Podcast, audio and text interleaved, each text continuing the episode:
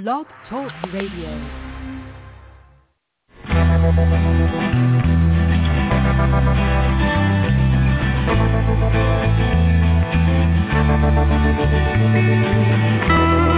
stroll through the pictures, what I've left behind. Here once again.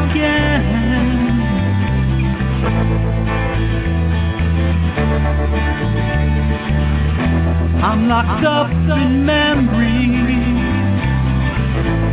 They all intertwine. The memories in in my mind. I know tomorrow, cause that dawn will come. You will never know Hello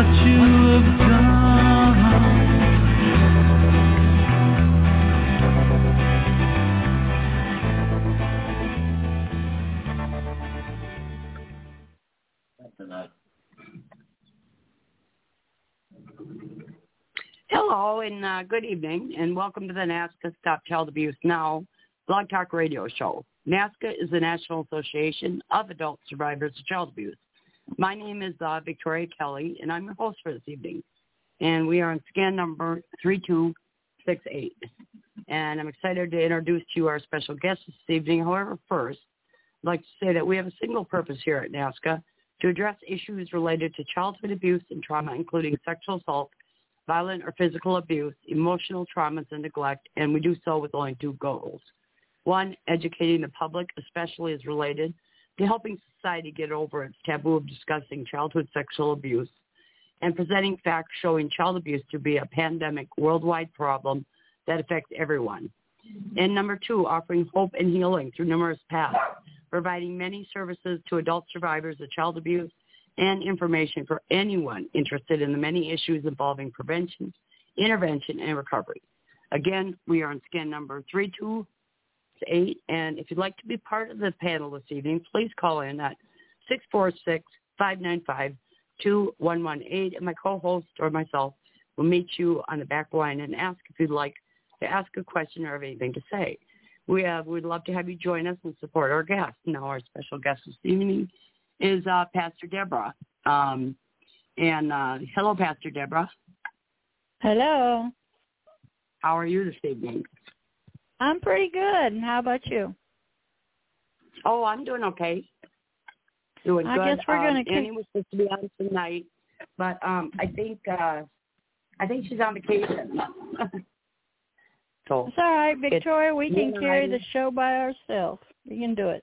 yeah, it's you and I, and we also have a, a call in um, on uh, on hold as well, and so maybe all I right, could bring you her can on. go ahead. Yeah, Uh-huh. go ahead. Yeah. Okay. Hi there. Hi. No. Um. What was your name again? Lori. Lori Purcell. Lori. Oh, nice. Nice that you could come on tonight. Um. So Pastor Deborah's on, and she usually has a a, a topic, and uh, but we can uh, um, keep the lines open, keep the mics open, um, and have a somewhat of a discussion. That's okay, Pastor Deborah. Yeah, that's good. Okay. I'm filling in for somebody, so I don't know. Oh, okay. Well, you're in. on. You're the, you're the special guest tonight. Yeah, yeah. so I'm glad you could come Well, on. Thanks for. Yeah, I do have some topics that are dealing with healing from the trauma, and I sort of got Okay. an ABC of it.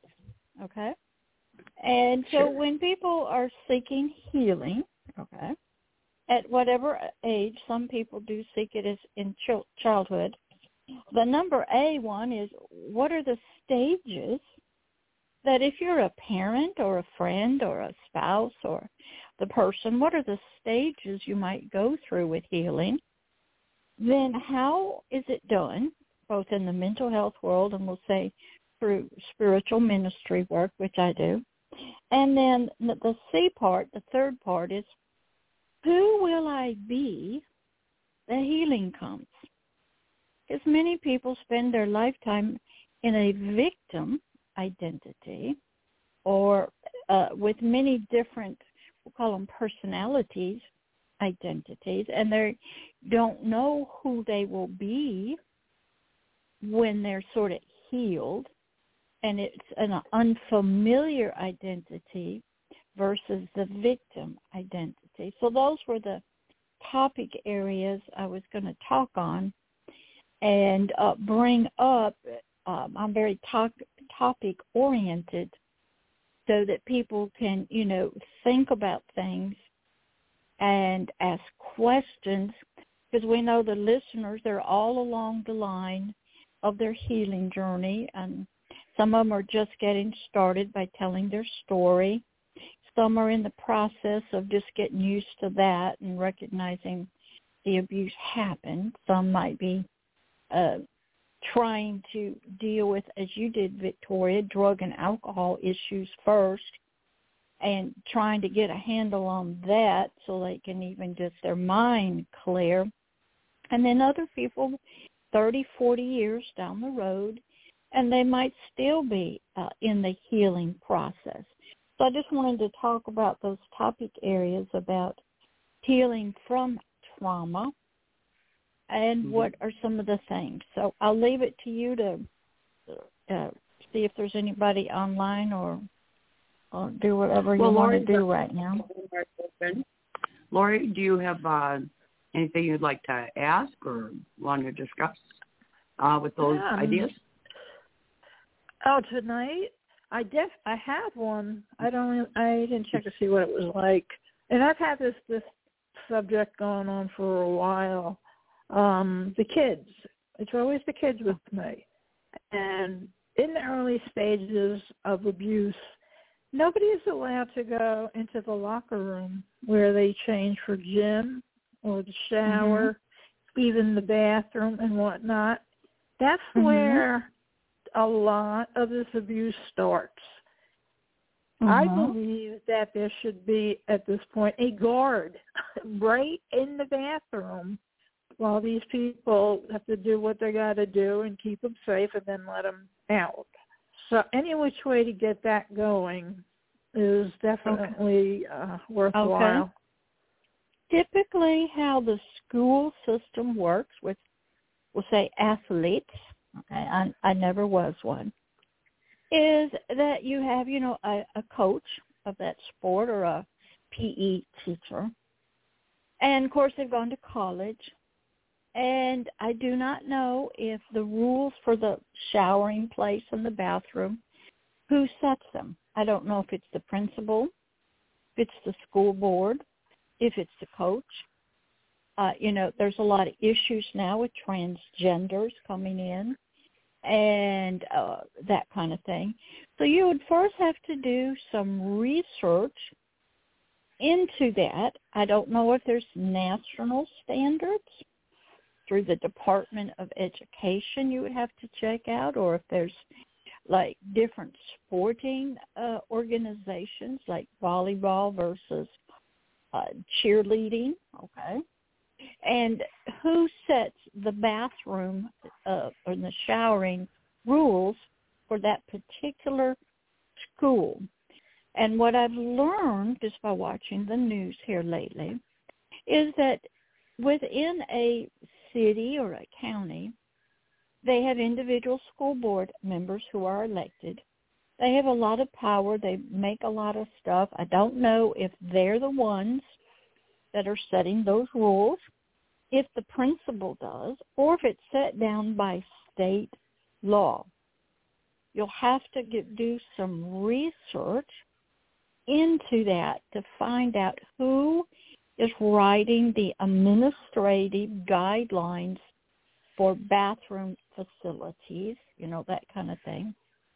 We know in some businesses you have outside, you have like bathrooms, either male or female, but they can also have it where it's um either you know sort of a family one and you just kind of go in and you lock the door and stuff. So in the desire to protect the children in that situation an advocate would have to do a lot of research, look at a lot of state laws, understand uh, how that laws and those things are decided. Uh, then they have to, you know, there's a big fight right now that's going on from the transgenders saying we, I feel like I'm a girl, but I have a male body, but I'm going on my feelings and I want to be in with the girls because I feel like I'm a girl. This is really going been, on. Yes, is my niece's daughter's transgender, and I was wondering how she was handled uh, in the gym or any other kind of place. Uh, okay. How it's how. Have, okay, how it's handled in education system, uh, universities, in that area where you get changed and you shower and you change clothes, you would, as an advocate, okay, for child abuse, you would have to do some research into uh, maybe court cases. There have been some into some things that you are going to read a lot. You're going to learn a lot about who decides, uh, who makes the legal decision that this is the females and this is the males. Is that backed up by law, state, federal? And you have to, an advocate who wants to address this, you're going to spend a lot of time studying newspapers, judicial systems, lawsuits that have come up. You're going to be doing a lot of research to get a handle on what's happening. You got to have statistics. How many times there has been child abuse reported?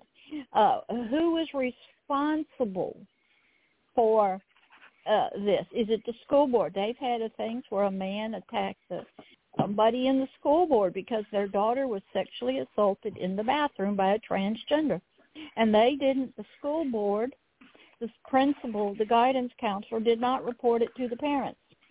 There's a lot of power that goes on in the school system. A lot happens that the parents don't know about. And the, and the school board decides this and the principals decide this and they got and some of it's done by law at the state level and the county. So an advocate who wants to address this, you're going to have to get some statistics.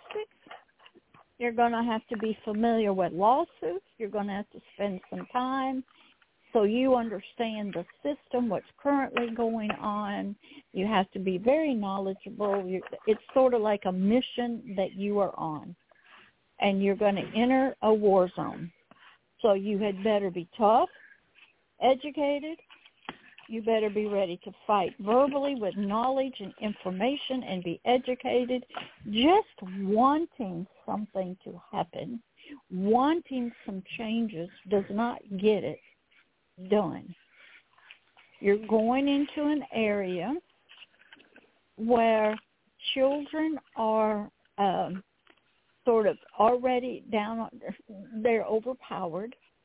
Rules apply there's cover up. There's coaches happening. Okay. Blah blah blah. There's uh, and the kids are afraid to come to the the gym teacher, the school teacher, the principal. They sweep it under the rug, afraid to tell their parents. Okay, stuff happens.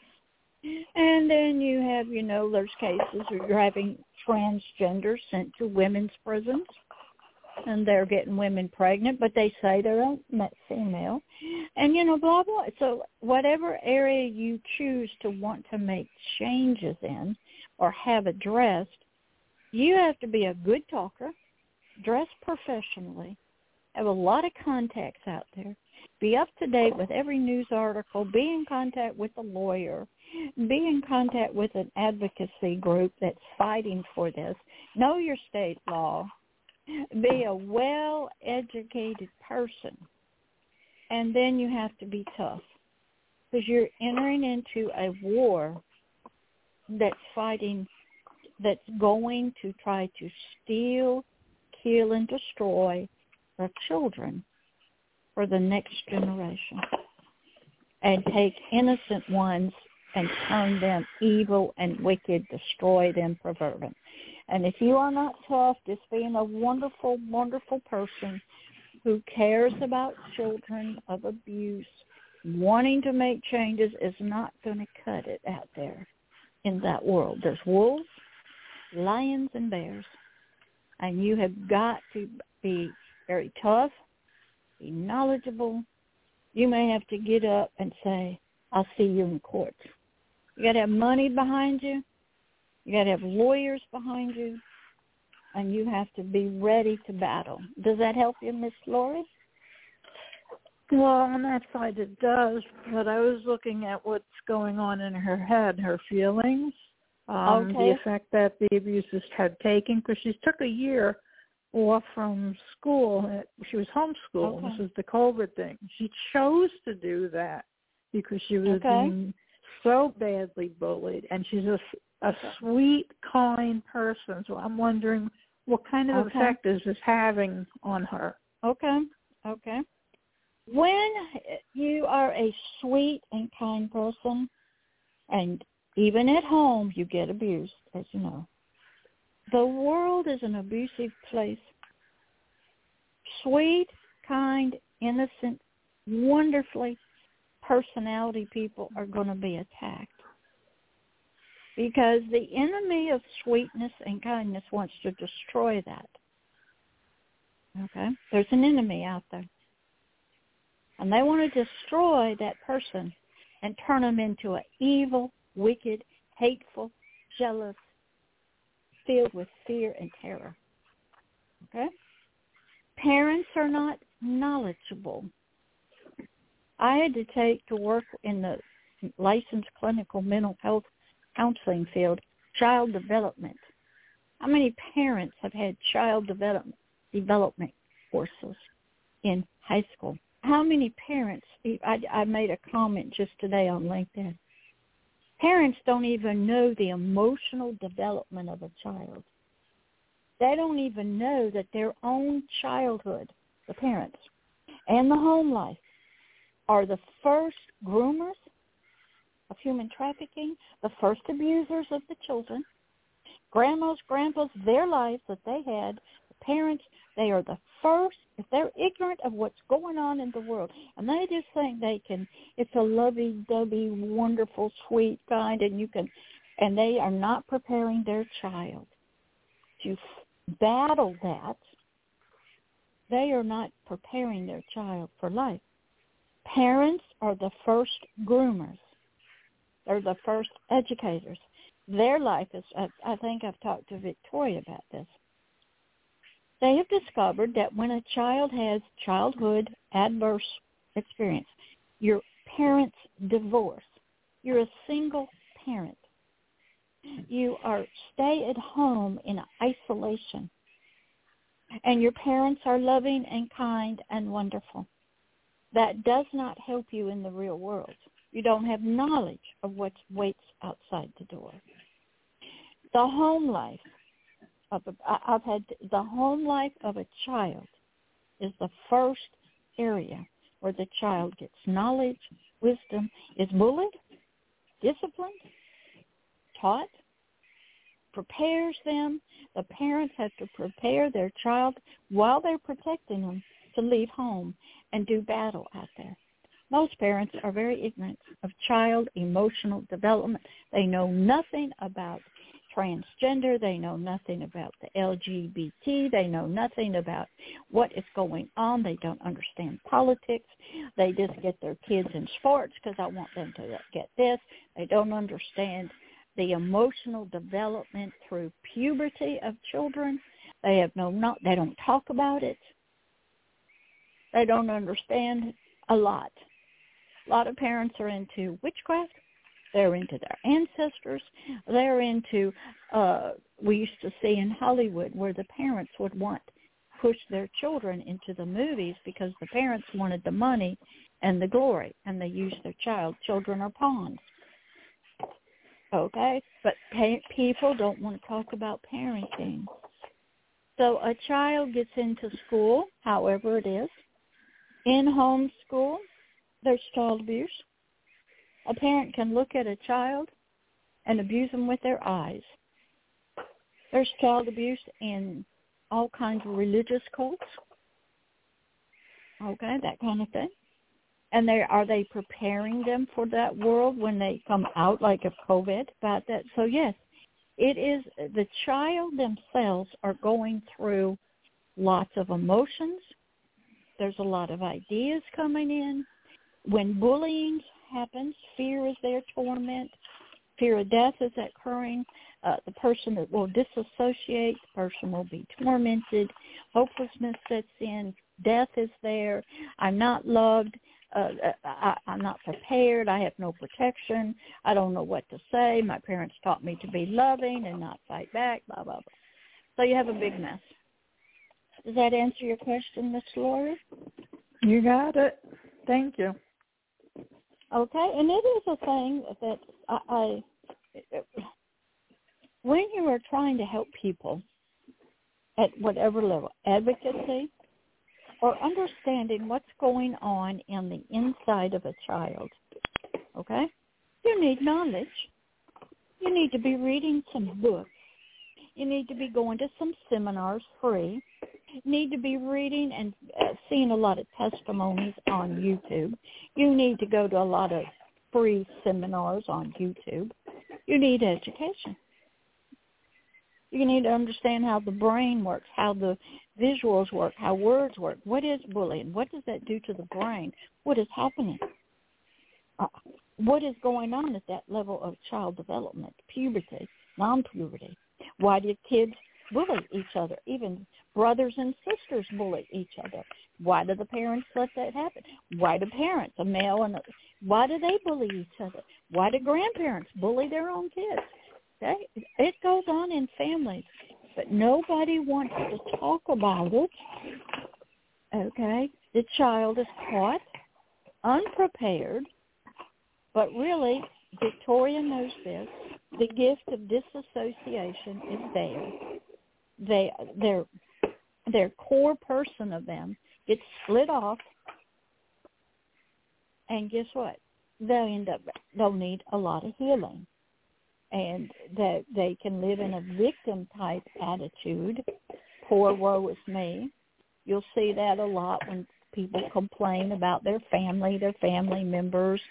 And poor woe is me. I might be black. Poor woe is me. I might be a female. Poor woe is me uh, I, you know, blah blah blah. Poor woe is me. I've been a victim. Uh, blah blah blah. Okay, they get into that role. Some of them get into I'm just a quiet victim.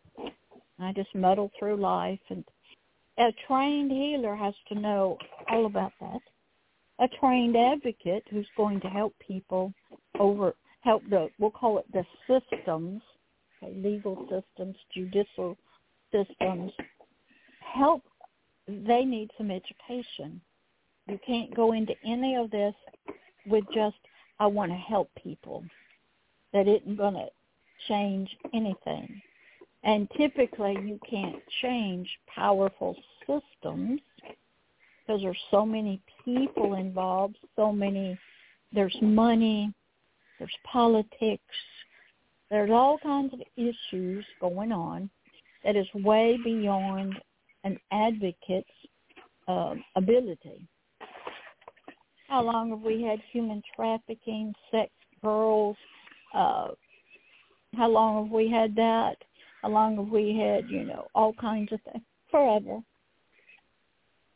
Governments change, systems of government, but the human person does not change. So I found out that it was, you might get the books to change, like it's illegal to do prostitution, right? Well, what did the the police? They passed laws. They arrest the prostitute who's probably been sexually abused, trying to make money, a job, but they don't arrest the guy for soliciting. It's okay for him to do that because the system's controlled mainly by men. It was illegal to sell sex, but it's not illegal for Playboy magazine to have all of those nude pictures on it. from Hugh Hefner. That wasn't illegal. Used to be. So lot is out there that it's money oriented, it's system oriented, and parents are at a disadvantage because they're not educated in anything. A lot of mothers are not even at home. They're working. Somebody else is raising their kids or the kids raise themselves or a coach or something else. Parents are not educated. Grandparents, you know, we didn't talk about that when our, we don't talk about that. We just turn a blind eye uh, a lot of religious abuse goes on in cults and churches, and uh, we saw that in the Catholic Church. And the archbishops just turn a blind eye to the priests that do it, and they just move them around, and they just close the door, and they don't talk about it. And it's done in Hollywood. They have that guy Weinstein, Harry Weinstein. They finally got him. They got um, the black guy who was that Bill Cosby. You know, they and how many years has that been going on? And we hear about Jeffrey Epstein and these rich people flying all over. How many years? Well, there's a lot to it. There's a lot of fingers in this. And an advocate who cares about the children, a lot of these children in the bathroom, Lori, even the transgenders, they are being groomed to go into the adult world of sex. It's just the, or drug trafficking. Okay, that's just the way the the world works.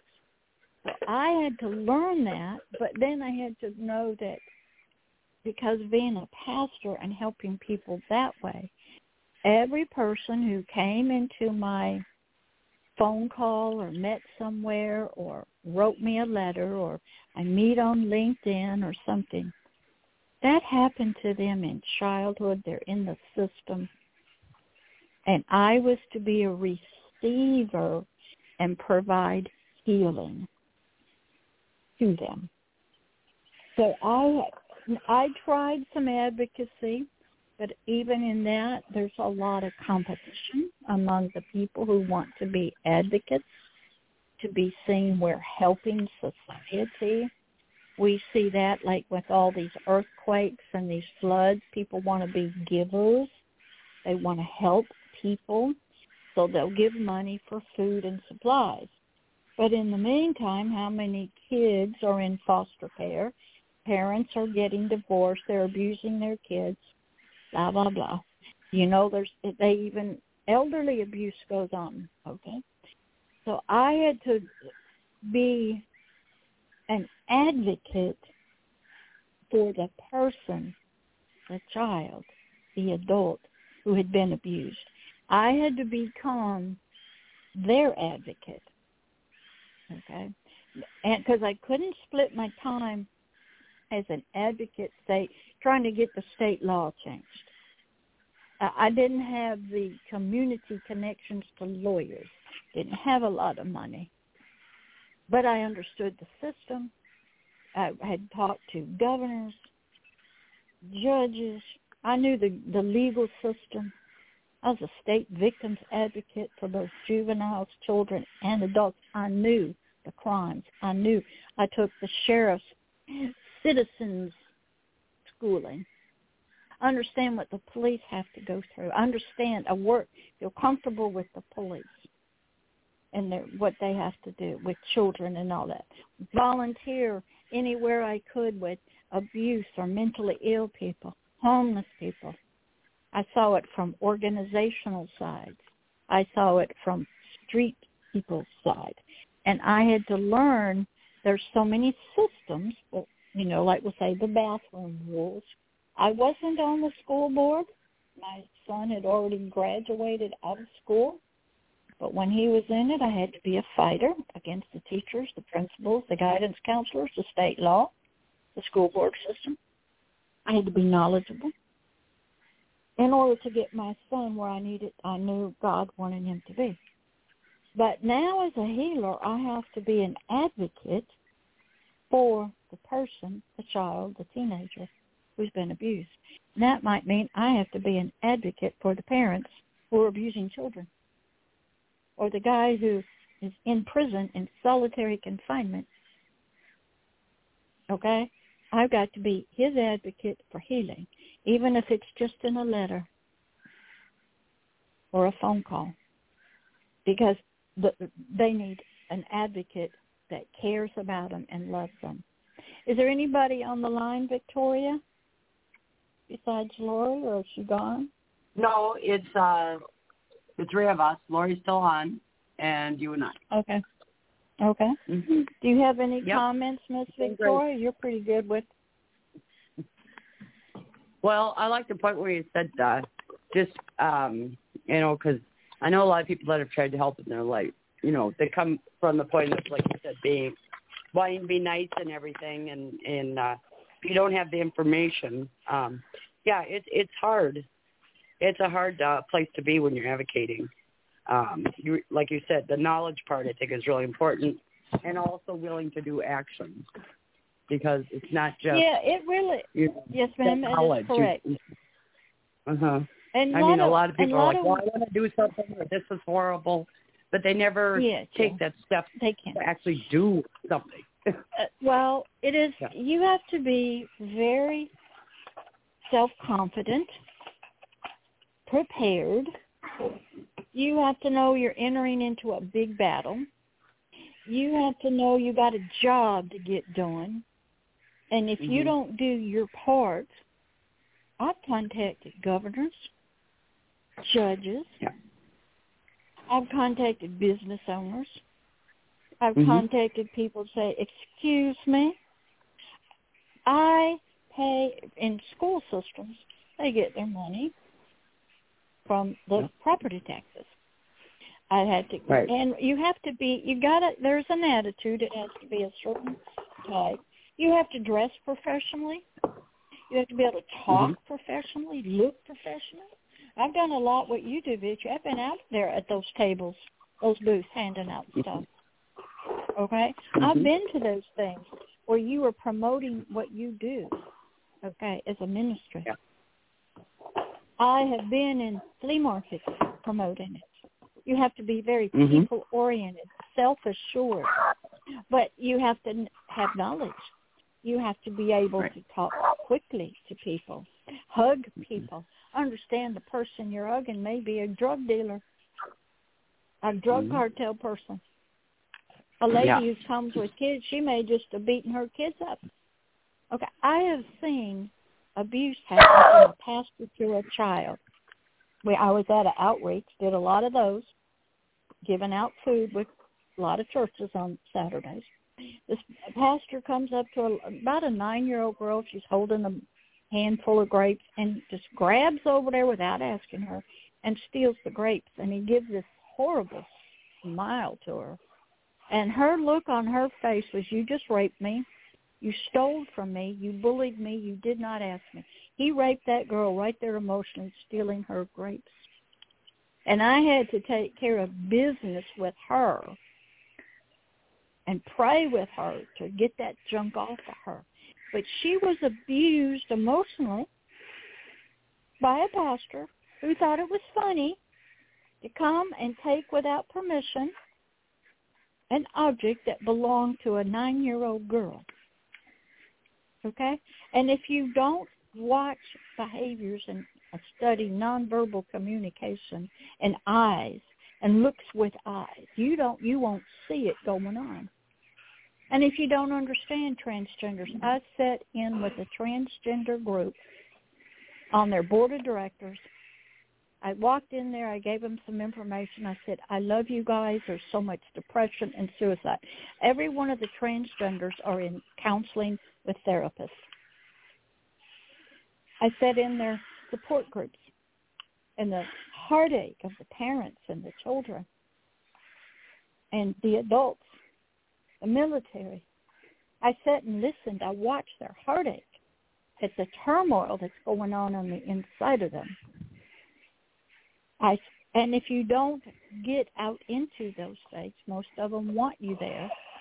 Then I go to a, a LGBT church, sit among them, and I just love on them, and I'm just there by myself, and I volunteer on their their uh, clothing and when they give food away. And I got asked by the board of directors to leave because they were afraid my love was going to hurt them, disrupt them from what they were teaching. But I never said anything to anybody.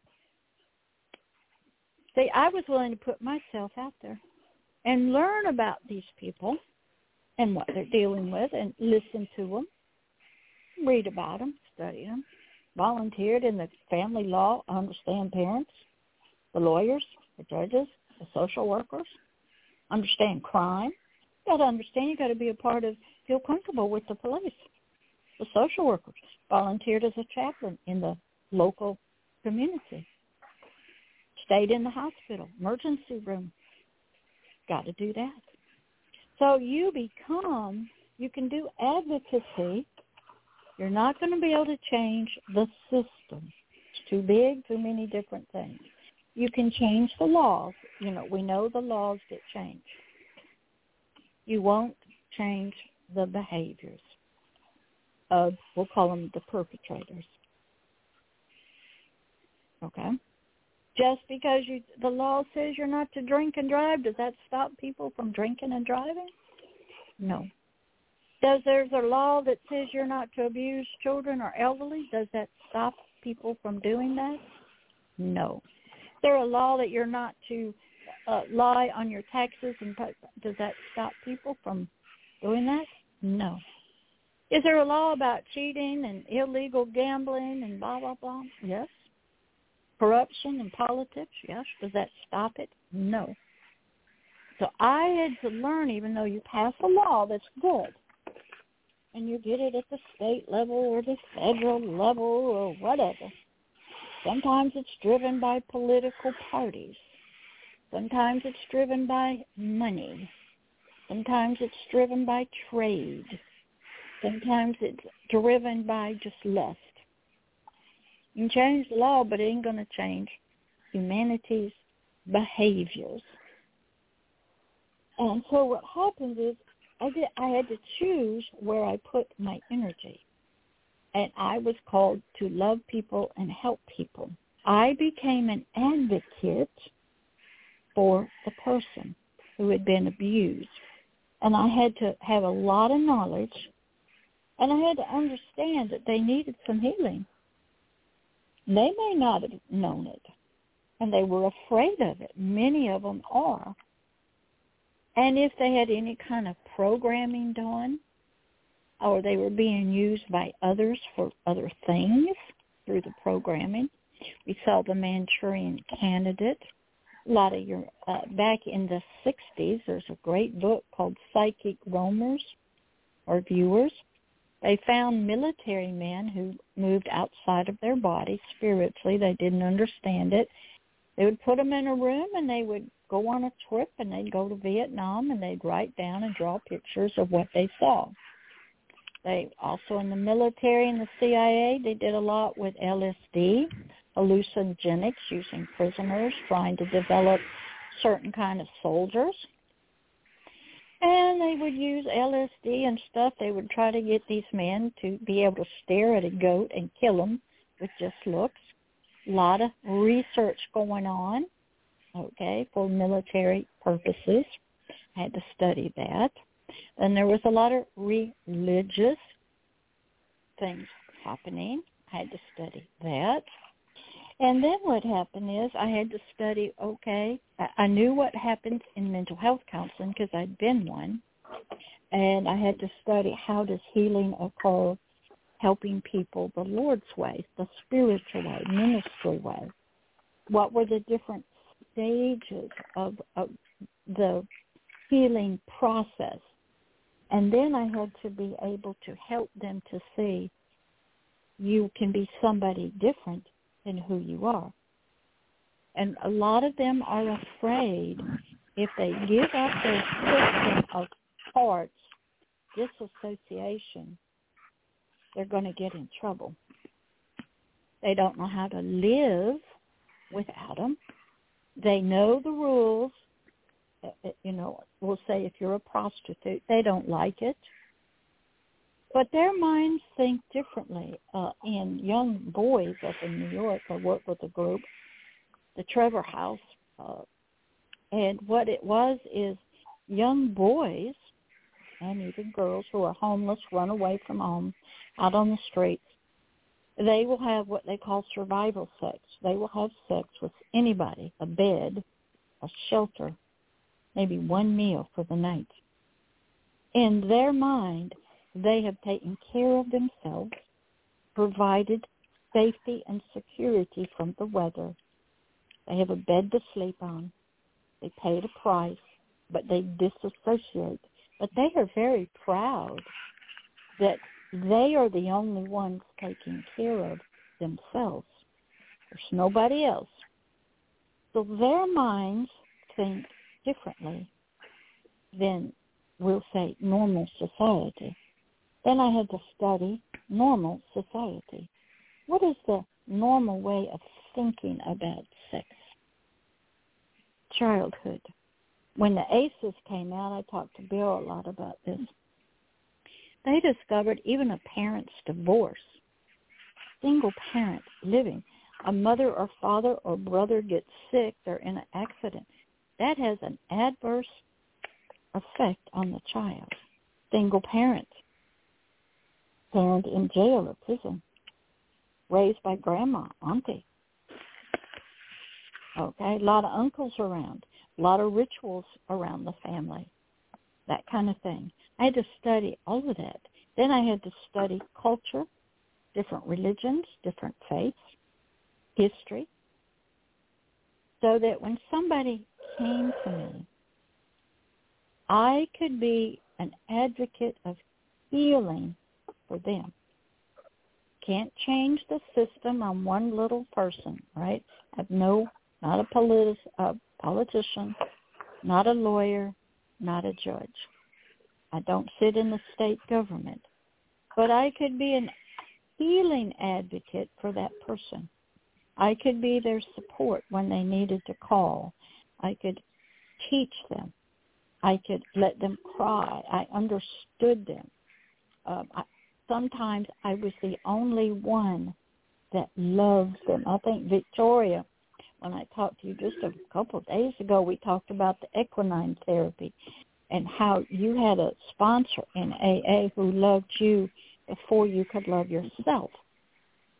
That right. is what I be, became to abuse yeah. children. They mm-hmm. children, as we know, you give hope. In there too, you talked about the people that you help and stuff that come in contact with you. I also want to let people know that there's also a ripple effect. You know, the people mm-hmm. that you're helping can help other people because yes. you've helped them, you know, and because that person cared enough about me to help me, um, you know, mm-hmm. I can help other people. So I want people to know that. That's right.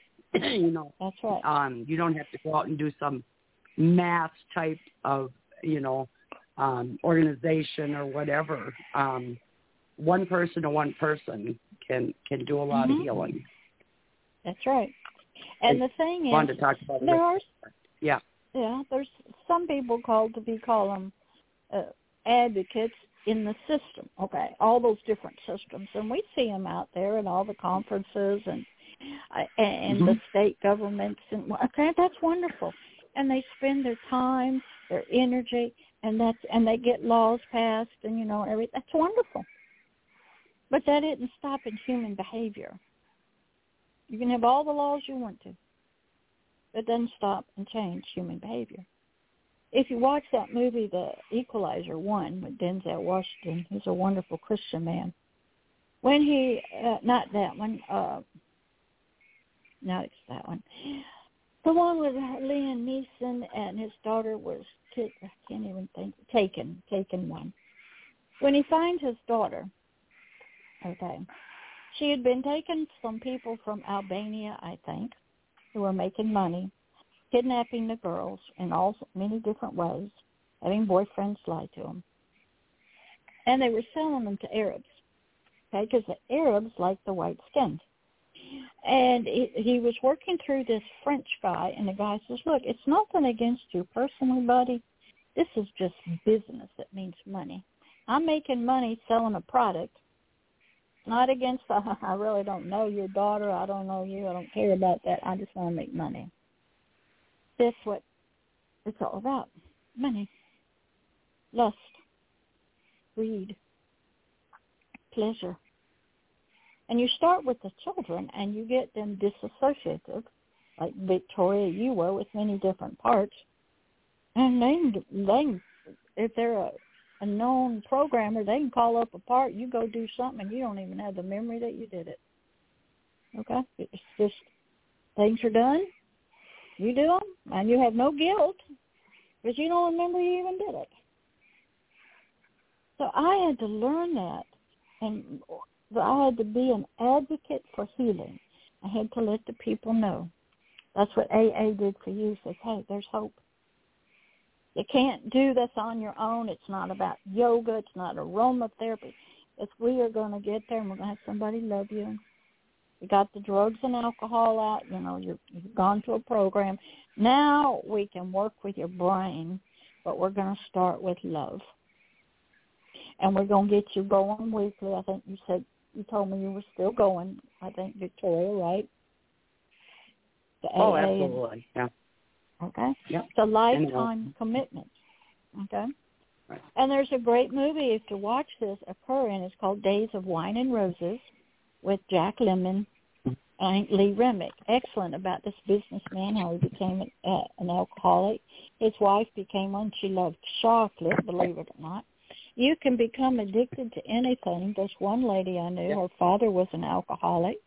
So she chose not to drink, but she became an alcoholic to buying things, getting a credit card, buying, buying, yeah. buying, buying. Okay? Mm-hmm. It's it's an obsession. So it still does the same thing in the brain. The same chemicals are going off. You can do food, bingo. It doesn't matter. Can and be a workaholic. What happens? Yes, ma'am. Okay. So what I had to do was study all that, and you get some of that when you're in mental health counseling. But somewhere along the line, you know, you either choose to work with adults or children or teens, and there's special uh, uh, classes you take to do that and play therapy and stuff. And, uh, you know, helping you express yourself and things like that. But what happens is I became an advocate, a, a healer or the worst kind of abuse abuse people you could ever imagine. That now they weren't in jail or prison; they were business people, real estate owners, policemen, school teachers, gynecologists, dentists, normal every everyday people out there who had a life. Another great movie to see that and how it works, sort of spiritually, is The End of Days with Arnold Schwarzenegger. And you can see how one people's religious beliefs can affect a child, your life, and you don't even know what's going on. And um, so I had to learn through movies, through books. Uh, some things, there's a great book that's very hard to read. It's called Michelle Remembers. Some people have discounted it. This lady up in Canada, she she's a therapist, and she goes sort of into a self hypnotic trance and she starts having all these memories. And the psychiatrist is um, recording her talking and they write a book about it. And um, then when she's finished with all of her mem- memories, she was done. It was all out. Horrible story about it, and they didn't know if it was real or not. You know, he just recorded it and wrote the book. And but they found evidence of this that it was true. Now she's on a you know an adult way on down the road from this when it all happened to her as a child within her family. There's enough true stories out there that people have written about and uh, poems they've written and pictures they've written and you go back into history and you read a lot of biographies and things like that about people and this has been going on. It will always go on. It's about the human heart, the human mind. It's about basic biological needs. It's about uh, the lust of the eyes, the lust of the flesh, and the pride of life. It's about darkness versus light, good versus bad, pleasure, you know, abuse, grooming. Uh, I get real upset a lot of times when I hear people say the human traffickers are grooming on social media. Honey, if those kids are already on social media sending their pictures out, their parents have already groomed them to do that. Society has done that. Uh, cartoons do that. Parents out on social media pictures already okay.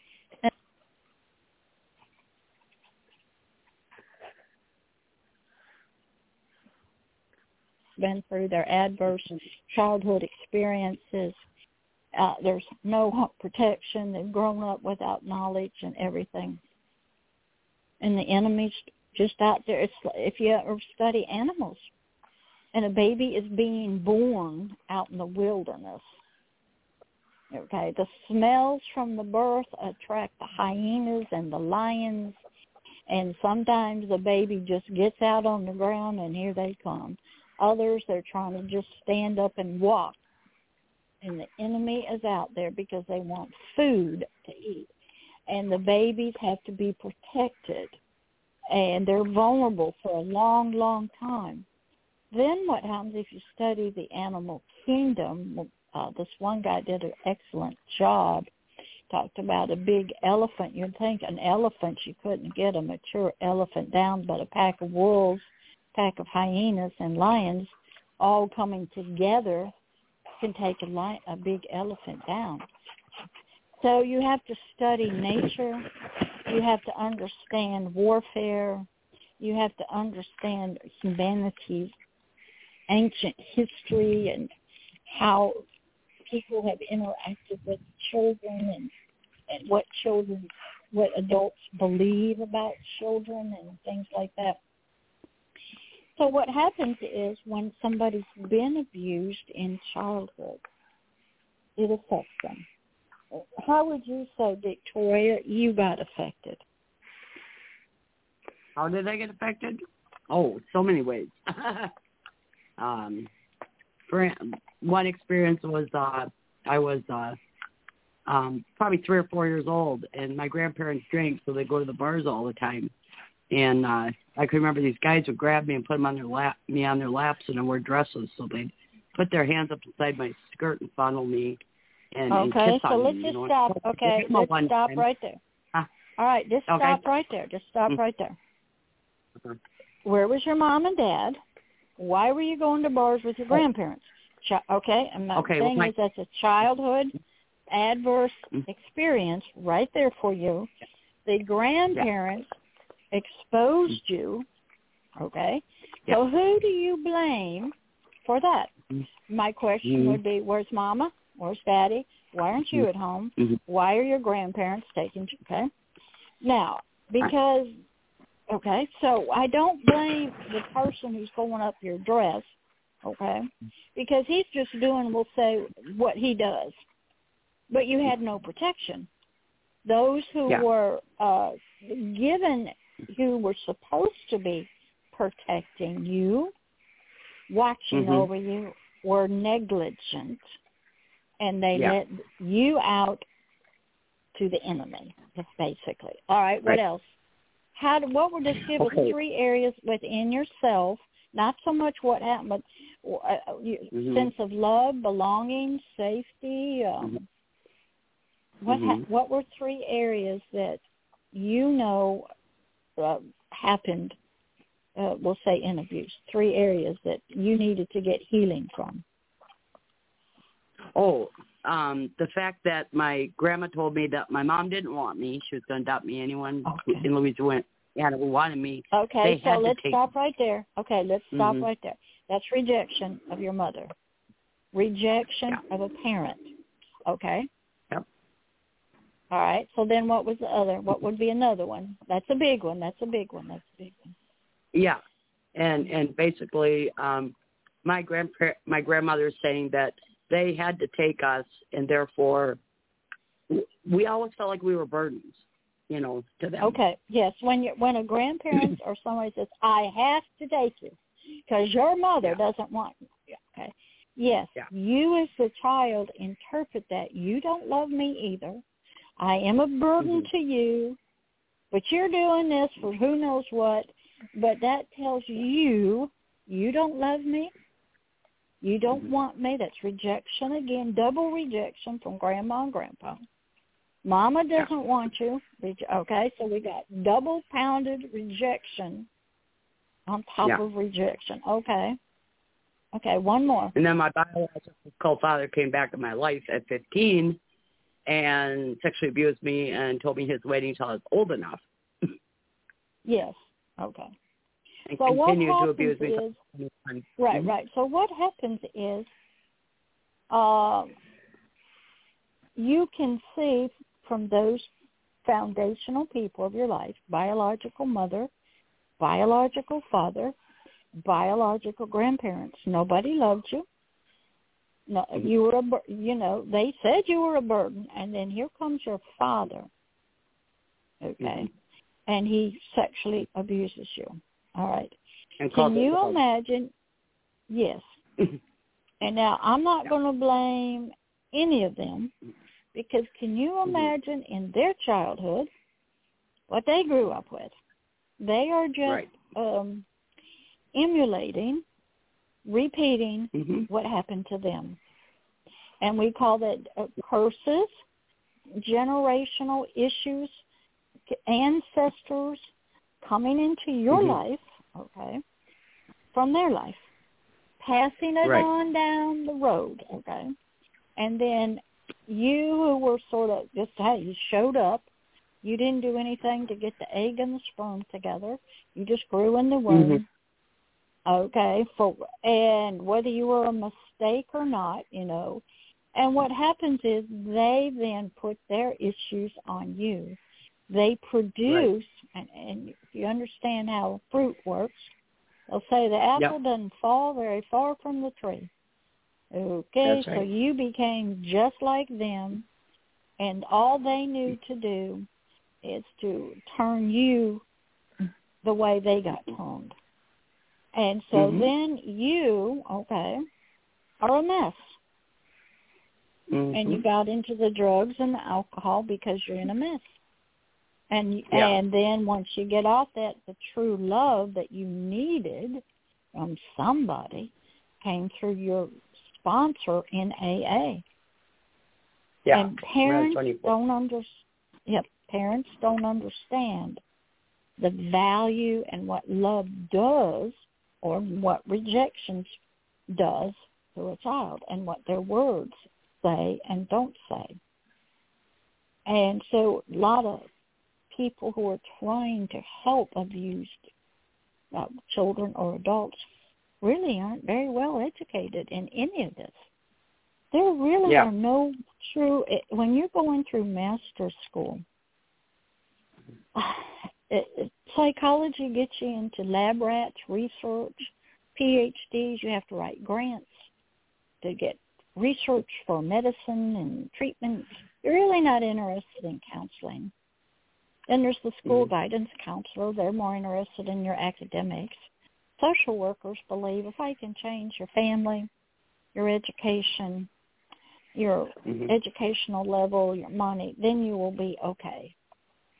Uh, Right. Your psychiatrist believes you've got some kind of chemical imbalance in your brain.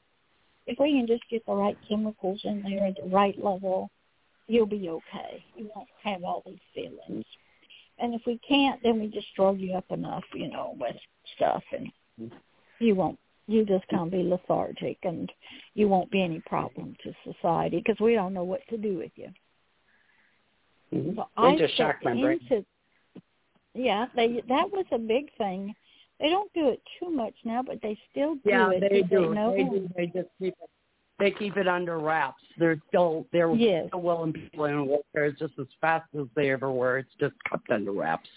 Yeah, and the thing I know. is, they're trying. Yeah, what they're trying to do is change the electrical system in Mhm. your brain.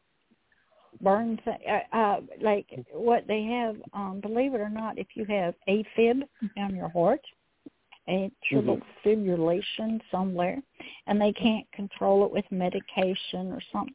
They go in there and they will take something and burn certain nerves out, and that'll just stop it. So the electrical shock, you know, that was done years and years ago, and it probably worked for some people, you know, and it probably shorted out certain parts of the brain, burned out certain things, overpowered other things, and they're trying to get whatever you're thinking about, the chemicals to stop.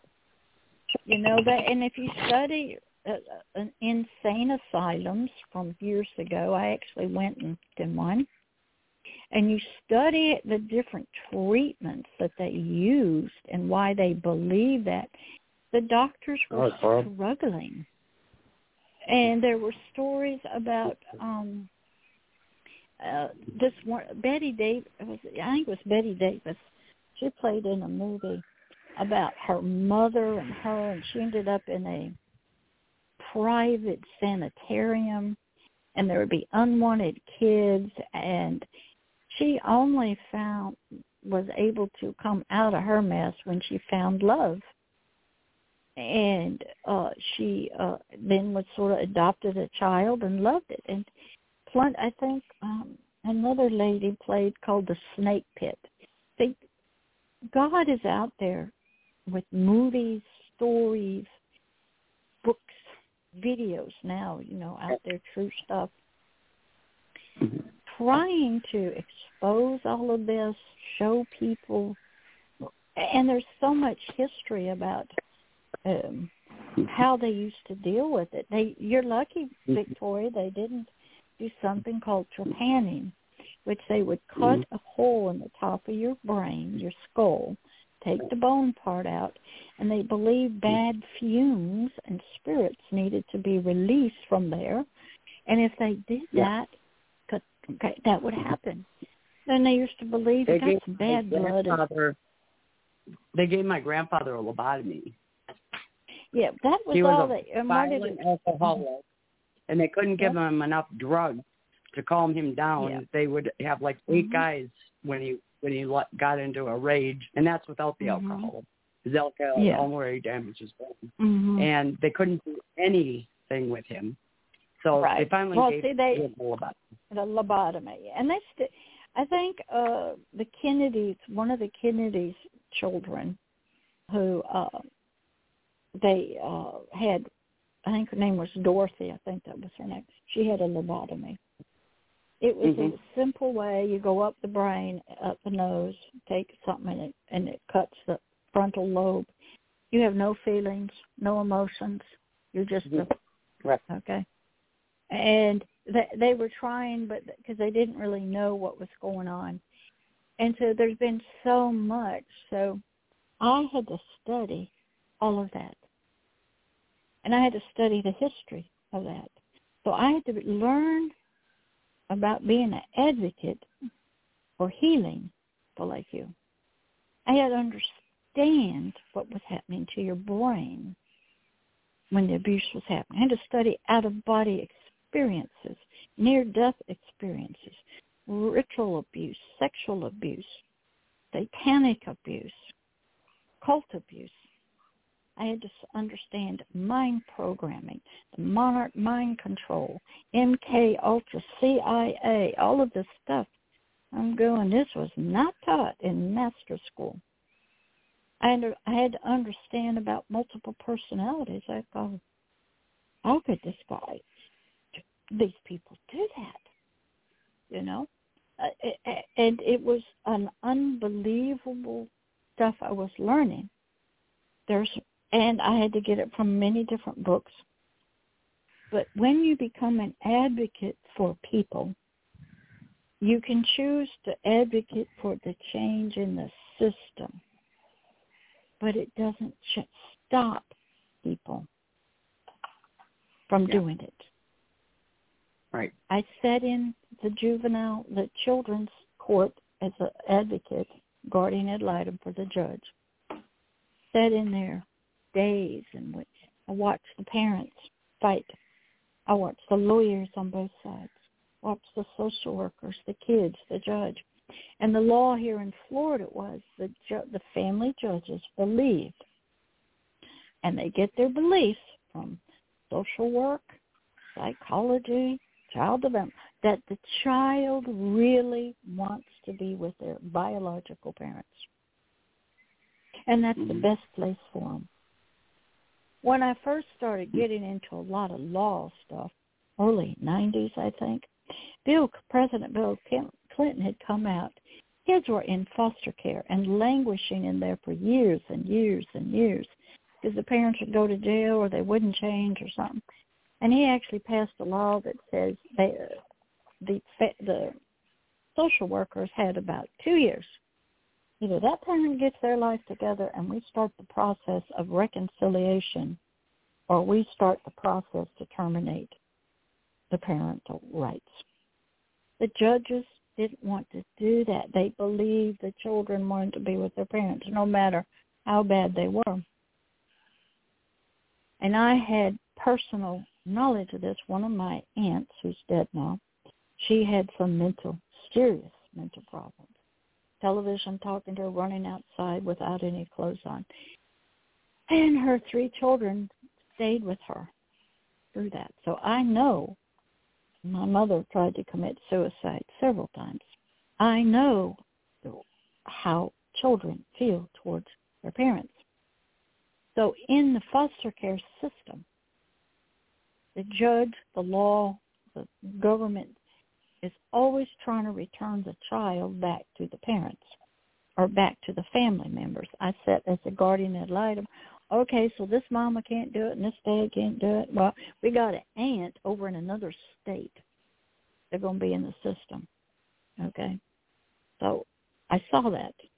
I saw the judge just almost in tears saying he prayed because he wanted to do the right thing for the child.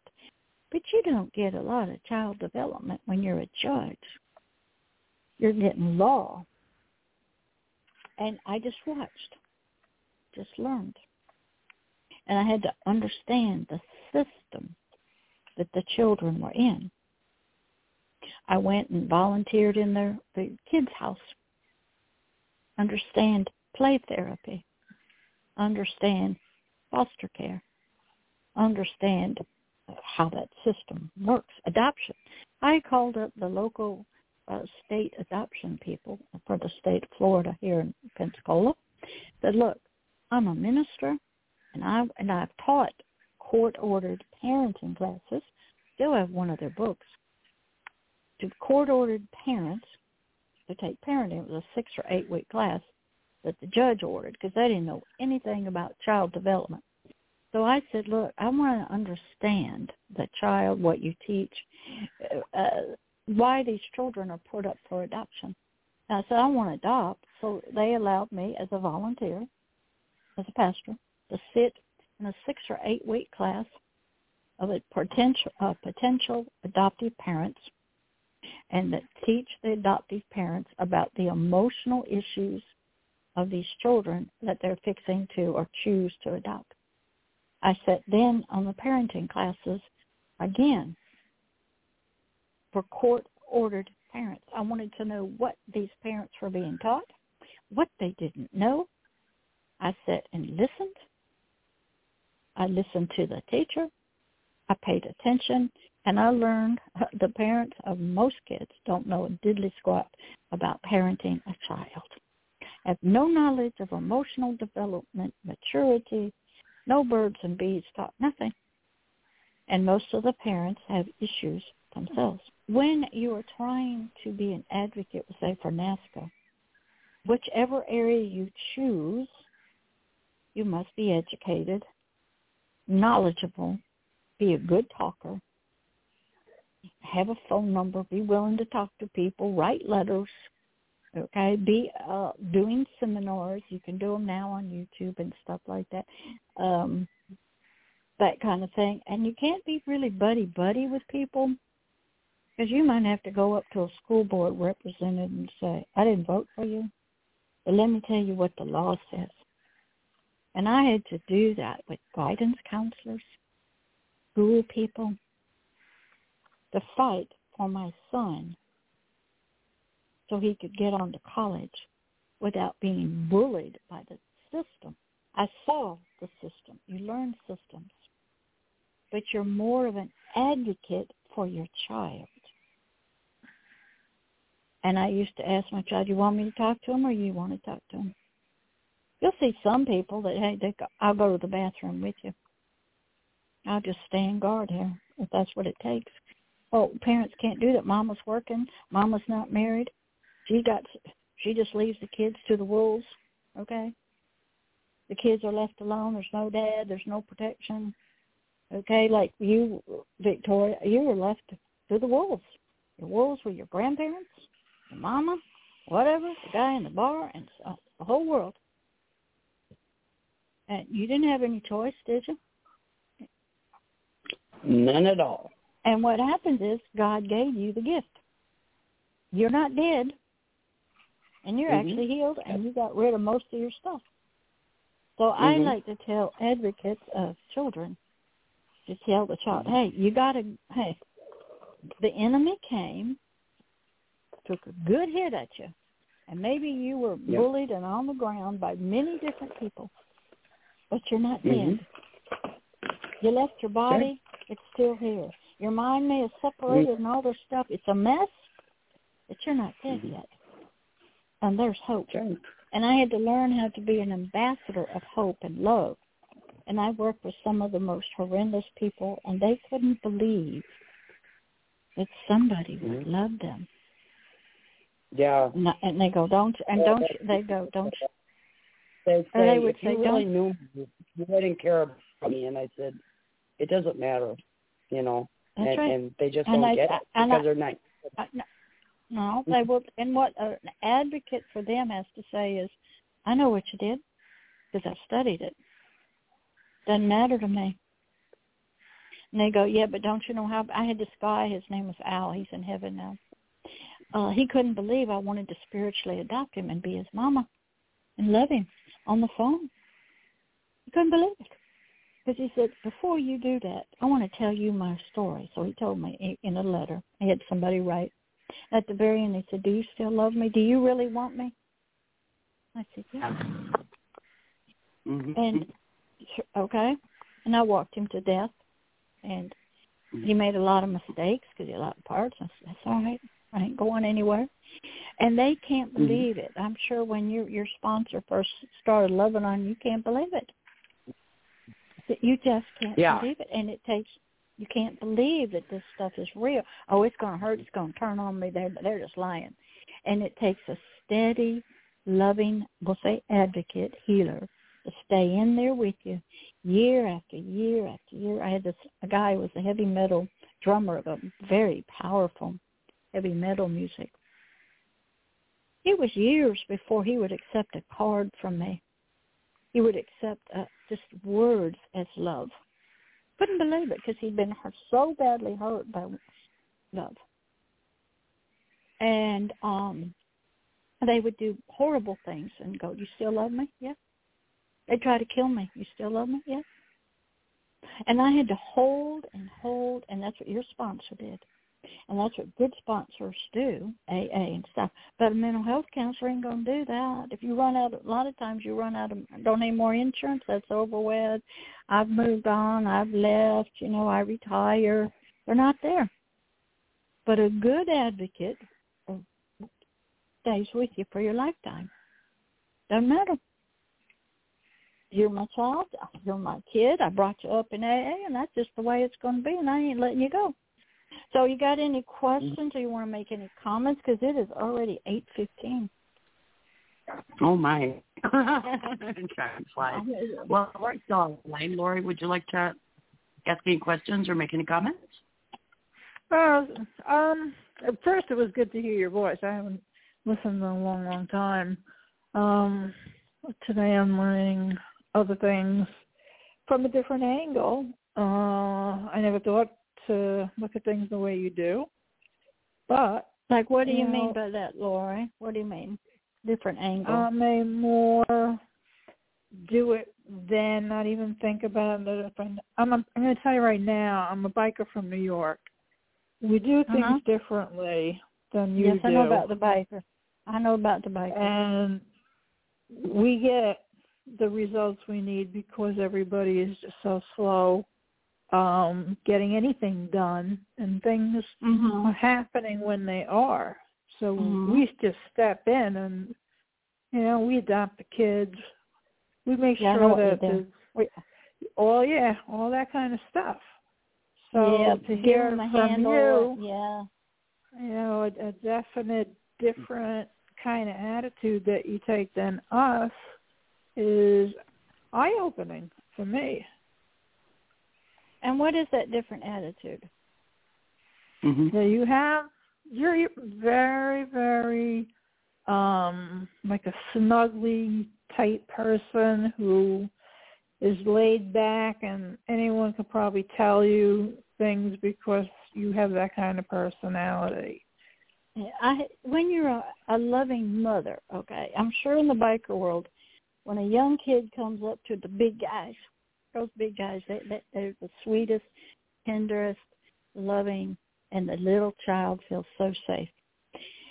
Being a healer, you have to present several different against the enemy. You got to be tough. You got to present tough, professional. Okay, the bikers do that, you know, with their jackets and their big bikes. The little kids feel like you're my Superman. When I'm in your arms and you're looking at me, I feel safe, and your safety makes me let my uh, guard down. I can love you, and you love me because, and I feel safe with you. Love has to come in. They have to feel safe with you. And when Al told me his story, I have it up on the website and stuff. They don't know if they can trust you. Are you going to leave me? Are you going to be there for me? I've had Al used to did some horrible stuff. Got high on heroin. I had to get him. He's up in New York City. I had to call some girl to get him to the hospital. Got to be there for him. Okay, they'll come to you and apologize for bad things they did. I walked Al down the aisle in the satanic meeting to his death. He was glad to go. He was going to take the fear of death out for so many people, and he wanted to go out like Jesus Christ with no demons at all. I walked Al all the way to the to the end, stuck with him, no matter what he did. And a lot of people have to see that. You you stay. That's what the sponsor would, Victoria. I'm with you every week. I ain't gonna let you escape. I'm coming to get you. You hmm. aren't gonna go anywhere because I got a hold on you now and Victoria stayed. So even a biker hmm. presents strong. You you got attitude. When you're dealing with the world systems that's bad stuff, you got to have attitude. You got to be knowledgeable, tough. I come from a military family. My dad served with General Patton. My husband's a Navy photographer, flew in planes. I've been in the military my whole life special ops. You put me behind the enemy lines. I have been in church taking guns off of people, taking machetes off them. Had to had to back down juveniles who were trying to rape me. Been almost raped. Been almost killed in my home. Shot at. I had to have a tough toughness and yet a sweetness. When I'm talking to abused people, okay, that are seeking help healing, love, they have to, they're checking you out. I've had people come and say, well, I don't know about you. And they, they want to kill me because that love is so powerful. And, they, and they're checking to see, can it hold? I think, go right ahead. If you ever study the story of Nicky Cruz with uh, David Wilkerson up in New York, Nicky Cruz was a gang member and uh, David Wilkerson was Assembly of God minister. He went up there and told Nicky when he was a young teenager, you can stab me and cut me into pieces, but every piece of me laying on that sidewalk is going to cry out to you and say, I love you. And that touched Nicky and changed his life. You go read his story about Nicky Cruz and David Wilkerson. Excellent. I think there's a movie with um Pat Boone, Run Nicky Run or something like that. Love is the most powerful healing thing there is, but it has to have it's powerful to the one that needs healing. But the one that needs mm-hmm. healing needs to know I can be safe with you. You can protect me. You you you've got knowledge. You don't want anything from me. You're not trying to get anything from me. You don't want to use me for anything. You just want to love. And they don't understand that love. So I had to explain a lot and do a lot of talking and stuff. Okay, go ahead, Lori. Got about eight minutes Yeah, Lori, left. could you you were saying about uh, um, adopted children or whatever? Um, are you talking about within the group that you're Talking about adopting children, right?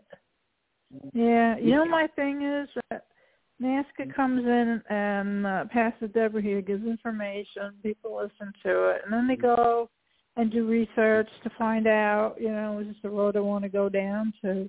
And, you know, you've got so many people with different kind of needs that I think this is necessary uh, for kids. This Yeah. is how it has to be. Yeah. you know?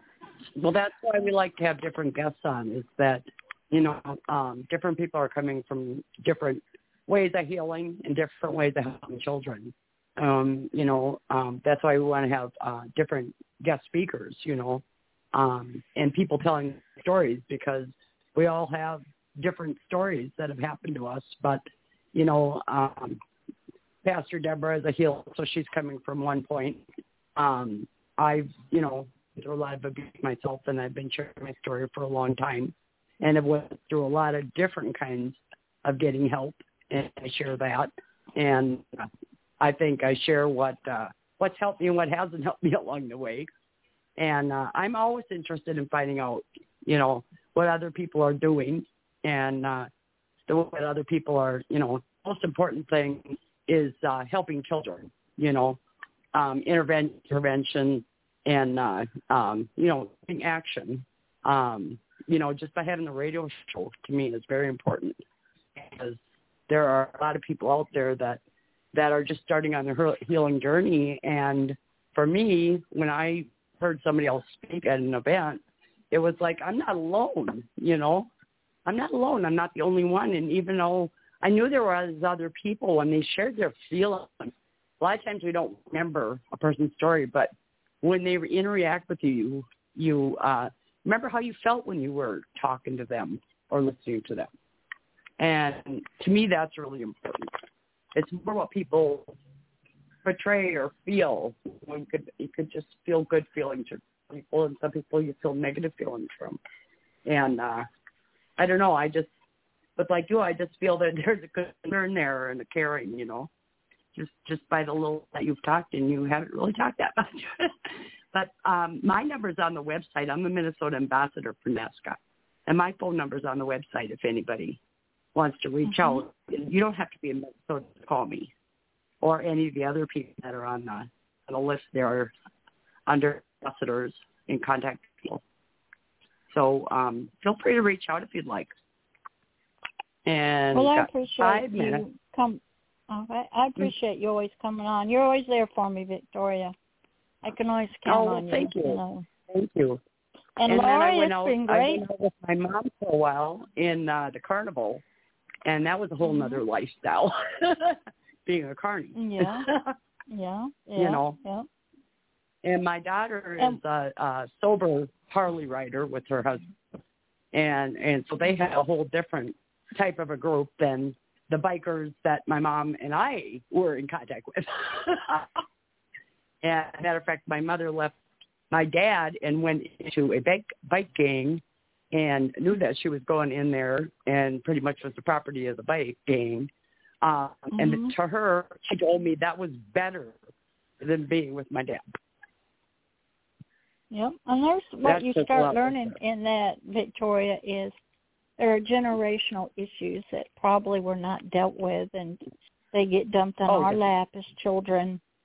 And that's why you Mhm. have to do the forgiveness route because they've got unresolved issues themselves and probably came Yep. from their parents and my mother Mhm. had that and she brought that into the marriage into the parenting and without her seeking help herself of course in the military you Mhm. don't it causes Mhm. families you know and it travels the generations so a lot of this Mhm. stuff is generational Mhm. and Yeah. um so when you are there for those as an advocate of healing now i can be an advocate the other way too. You know if you've had i used to go to washington dc and lobby for mental health counseling. I was very comfortable. With senators congressmen in the senate and the uh, been the state legislature and stuff uh been a district rep like sort of a congressman you have to have those experiences. Those are all volunteer. Because you have to get that level so you can have confidence and you understand that form of system law. Then that ha- then you have to work in the community volunteer and, and understand how the community organizations work you know you volunteer with child victims and stuff.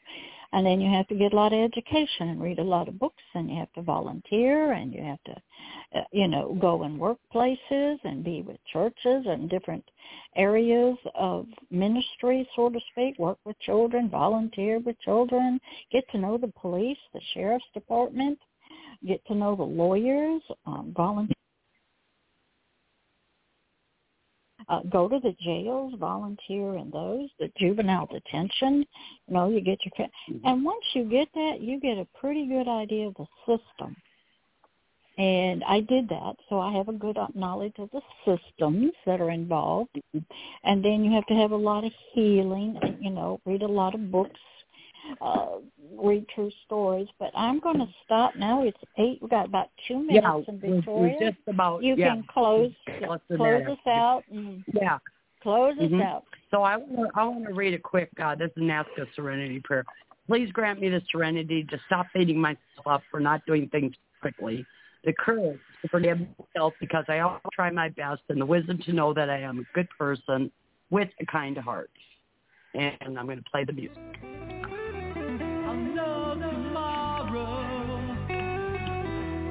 Know tomorrow,